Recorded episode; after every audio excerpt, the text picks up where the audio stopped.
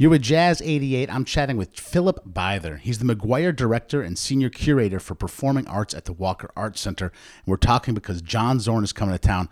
Philip, thank you so much for making time to talk about this legendary artist. Thanks, John. And we're so pleased that John is getting this special celebration on his 70th. I mean, special is a bit of an understatement. Not only is John Zorn himself coming and performing, but Julian Lage is coming, John Medeski is coming, Bill Frisell and that's the tip of the iceberg. I imagine that there's been a lot of logistics going into making this a beautiful celebration. He deserves this type of honor. It's really awesome that the Walker is doing it. We feel like John sort of embodies this cross disciplinary, stylistically diverse, outsider kind of creator that the Walker was built to support and celebrate. It's been a pleasure to watch his career develop over 40 years and see him just having more and more influences and bigger and bigger circles of artists that he's drawn into his family, he likes to call it. But.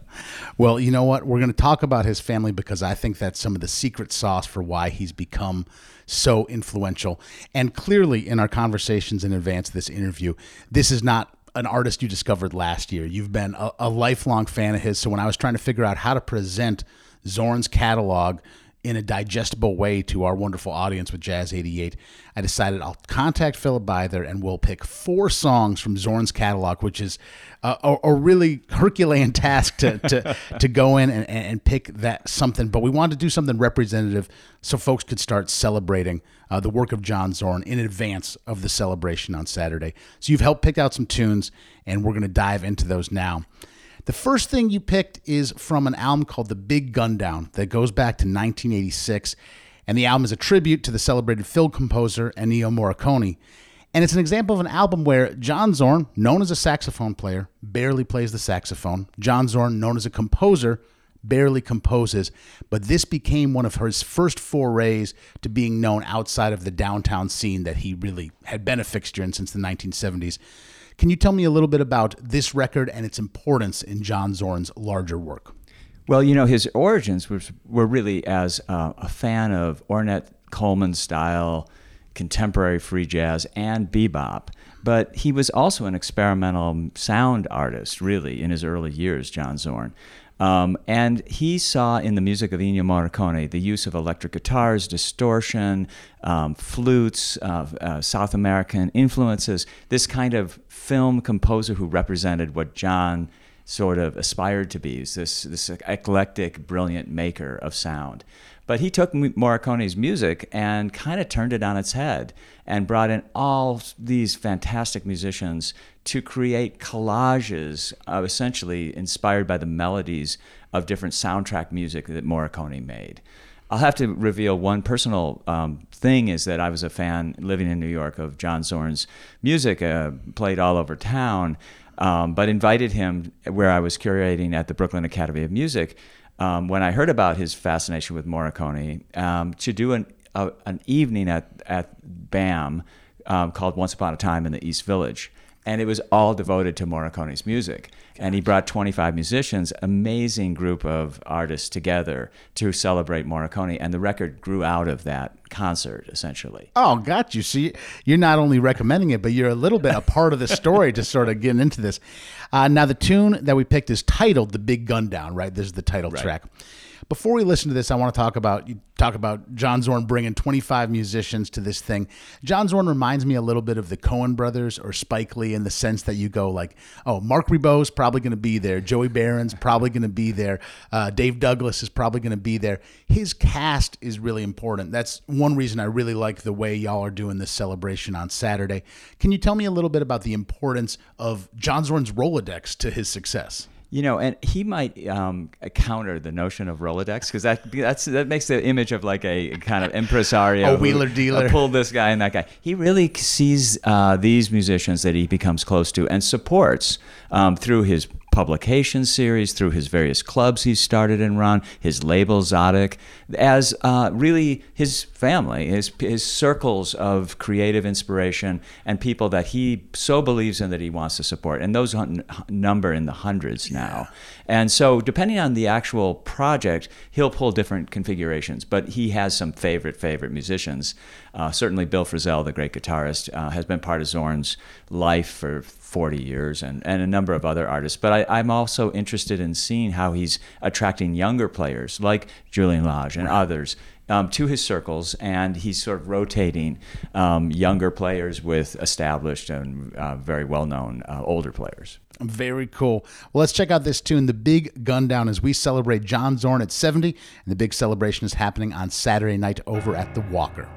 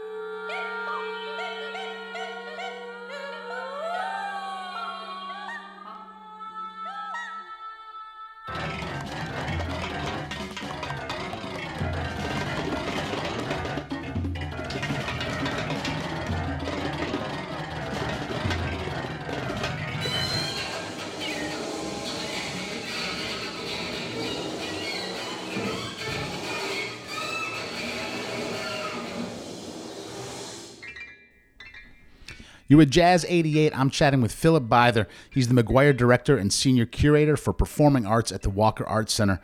We're talking throughout this week celebrating John Zorn, who's celebrating his 70th birthday, and there's a big celebration happening at the Walker on Saturday night. We already checked out something from John Zorn's work in the 1980s, and today we're chatting about one of his most long running and most celebrated groups, Masada. And in fact, the new incarnation of Masada is going to be on stage closing out uh, the events on Saturday night at the Walker. Philip, thank you for making time to talk about John Zorn. It's great to be here, Sean. Thank you. Now, Masada to me was the first thing I heard about John Zorn. My brother went to Wesleyan University in Connecticut, and he got free jazz indoctrinated. I don't, you know, he Anthony Braxton's his teacher, right. and and he's sort of coming by and he's going, "There's this guy who's like wrapping his arms around his Jewish identity. Right. He's revolutionary. He loves jazz and free jazz, and he wants to see a different path for Jewish identity. Right. I'm in eighth grade and I go, oh, what? you know, but he starts playing me the music and, and, I and I feel this energy. This is something John Zorn, a Jewish man, talking with Joey Baron, and he says, I want to chart a new path. And he his first goal is to write hundred songs. Let, let, me stop telling you about John Zorn. You know the man's music well. Tell me about Masada and where it fits in Zorn's catalog. Well, you know, he took on. He was in Japan for a good number of years, and he f- was feeling a little lost and he realized he wanted to embrace his own identity. He was a non-practicing Jew who really didn't think about uh, his Jewish uh, uh, family history or anything, but he completely dove in around spiritual music, Jewish traditions, Jewish sounds drawn from over hundreds of years. Uh, and he combined that with the sound of the early Ornette Coleman quartet, the acoustic quartet, that had that, that great overlapping lines that would just pull you right in. So he combined these kinds of free jazz um, spirit with uh, Jewish melodies and began writing songs. And so Masada is kind of his songbooks. And he forged seven or eight different bands the Electric Masada, the Masada String Trio. The Masada Quartet is his kind of all star group. And we brought those guys here when it was Joey Baron um, and Greg Cohen on bass. Um, and uh, uh, Dave Douglas mm-hmm. to the Ted Mann Concert Hall and put on a big show in 2001. But he continues to reinvent that quartet. So his current quartet that we'll hear at the Walker at 10 o'clock on the 9th of September is his new Masada quartet. And it has a lot of that same sound. Um, and it really reflects the best of what was later referred to as John Zorn's championing radical Jewish culture, radical mm. Jewish music, a, a, reimagination of what Jewish music can be and sound like. Um, and so that that's the sort of origins. He's continued to pump out. He put a goal for himself to to write 100 compositions a month or something like that in the first few years of Masada. I mean, and insane. surpassed it, I believe. Yeah. this is this is a, a really prolific man and a man who also knows how to let his music live on beyond his initial performances. In fact, later in the week we'll check out some of the Masada work interpreted by guitar players. And this might be a good time, uh, Philip, to hone in a little bit on the fact that John Zorn is also an industry, a cottage industry in and of himself in a way that I think actually Ornette Coleman also was somebody who said, I'm going to do it my way. I'm going to make sure that I control the output of my music. Um, this is an artist who has has rejected in a large part streaming services and has found a way for his compositions to live on beyond his performances. That seems like an important part of his legacy, right? And I think it's been a he's really influenced a whole generation or two around resisting what some think of as co-optation sure. uh, of being under the thumb of big corporations or even big cultural institutions really when um, john is asked about well you know, did you did you sell out by going and playing at Carnegie Hall or playing going to the Walker for this project? Um, he will always say it's about individuals. I don't care about institutions. In fact, I resist institutions. But if I know somebody is down with the music and loves what I'm doing, then that person is what makes these crazy um, immersive and uh, and maximalist experiences happen. So um, I'm very feel we feel lucky here in Minneapolis and at the Walker that John has come back several times since the mid 80s and is allowing us a week after he turns 70 to celebrate this yeah. in this way 12 different bands or setups over 12 hours. well, it's it's a marathon to be sure, but it's uh, definitely very very cool that the Walker is doing this. The event is on Saturday, and we're going to listen to some music from the first Masada Quartet, and the tune you selected is Takufa. So let's get into that. We are celebrating John Zorn at age 70, and the big celebration is on Saturday over at the Walker.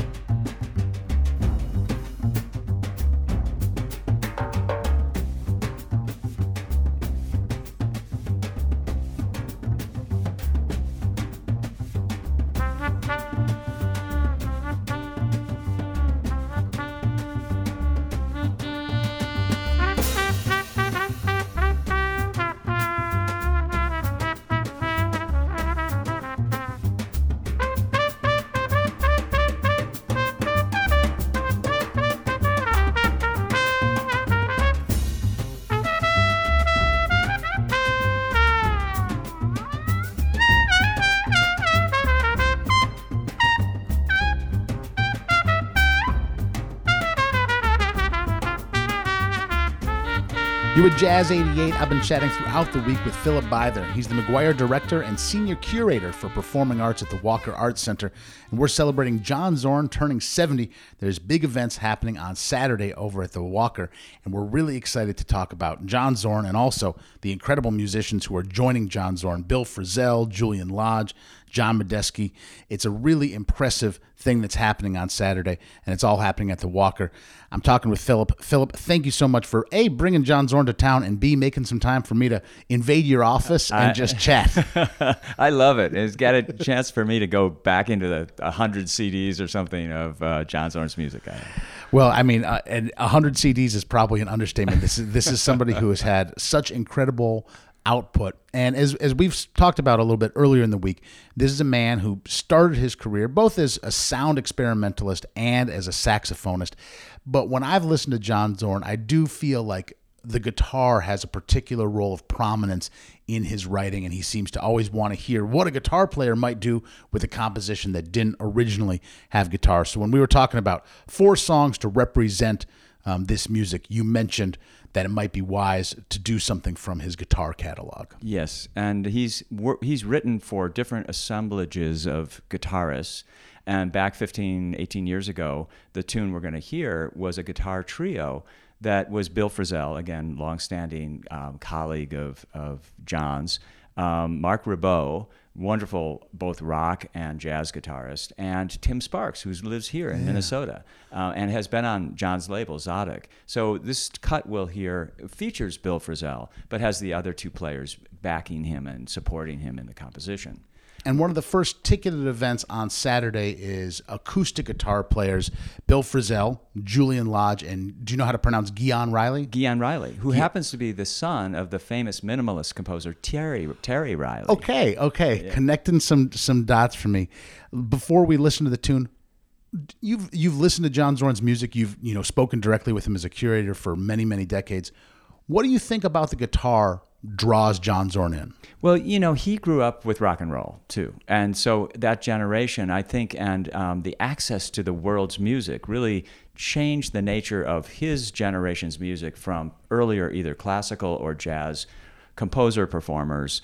Um, and so he um, he loves the electric guitar and he, and the noise that it can make. You know, noise is a big part of what he draws from. Noise in the best sense yes. of the word the the textures that a guitarist like Frisell or Ribot can get out of an electric guitar just I think really um, tickled his ear and made him feel like this is a this is a sound I want uh, often part of my music. What's interesting about these trios is they're playing acoustic guitar, so he's really pushes himself constantly to try something new and work um, yes with guitars, but um, with with uh, not his standard use of wild sounding electric guitars, but actually acoustic um, guitars playing these compositions. Well, that's that's beautiful sounds, and I mean, having somebody like Bill Frisell be sort of not the top of a ticket, right? Like it, it, it's it's a coup, and I, I do want to ask a little bit I can't imagine that. I, I, I, imagine the musicians are being compensated properly for their performances with John Zorn at this time. But I'm imagining that in 1978, folks are probably playing for you know four dollars and, and maybe a subway token. But world class musicians have been drawn to John Zorn, Bill Frisell, Julian Lage, John Medeski. Why do you think these artists take time out of their potentially very full calendars as as leading performers to collaborate with Zorn? One of the things you don't get fully from his CDs, even as brilliant as they are, or his recorded music, is the joy and uh, the total uh, fun, really, that these musicians have playing together. Playing Zorn's music, he brings this energy and sense of sort of ecstasy to any band he's either conducting or on the sidelines of or playing with. So the audiences respond to that. I mean, even though it's avant garde music often, it's a total pleasure to like sit in the audience and hear these bands uh, cook it up. There's a lot of improvisation, even in his composed work.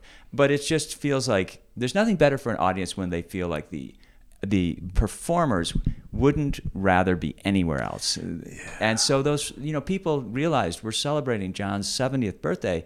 They're not playing for their regular fees. You Right. know, they are coming in to give a gift to John. Of course, we're paying everybody Sure. and we're paying uh, travel, and it's a big, expensive project. But it's also, um, uh, I think, a love letter to John Zorn from all these circles of musicians that he invited in. He seems like one of those guys. When the phone rings and it's Zorn, you say yes, and then you work out the details. yeah, and you know, we did a little side publication project in ten years ago at Zorn at sixty, and then this year, where we invited uh, well 130 different um, famous artists, uh, musicians and writers, philosophers, uh, painters, to send us uh, birthday greetings to John. Yeah. And we got this series of love letters from all these people about what a loyal friend and what an amazing ins- inspiration he is musically. And those are all published up on the Walker website now. Oh, and so you can read from even classical people, Richard Stoltzman and Midori, and dance dance artists like Ohad Naharin, who invented Gaga and Batsheva Dance Company. You know, these these people are weighing in from all walks of life, just saying John Zorn has changed my life. Yeah. Oh man. Well, let's let him change some lives right now. We're going to listen to some of this acoustic music. The tune we're going to check out is Bikarim, and you think that this particularly features some Bill Frisell artistry on it. Yeah, you hear that atmospheric, beautiful Frisell sound.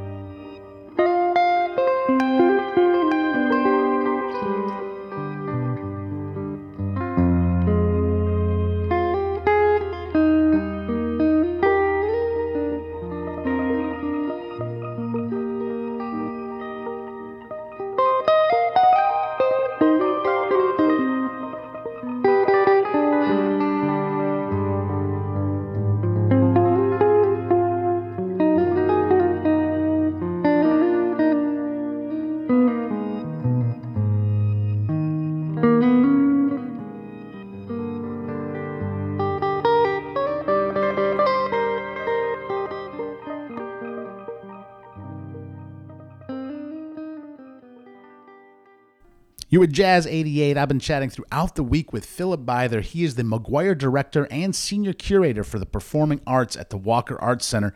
And we're getting ready for John Zorn, who's coming to town on Saturday for this celebration marking his 70th birthday. It's not only John Zorn coming into town, but folks like Julian Lage, John Medeski, Bill Frisell. I mean, a real who's who of forward thinking musicians, straight up musicians, are coming to the Twin Cities uh, for this celebration on Saturday. Philip, thank you for taking time out of what I'm sure is a busy week to chat about John Zorn. Thanks so much, John.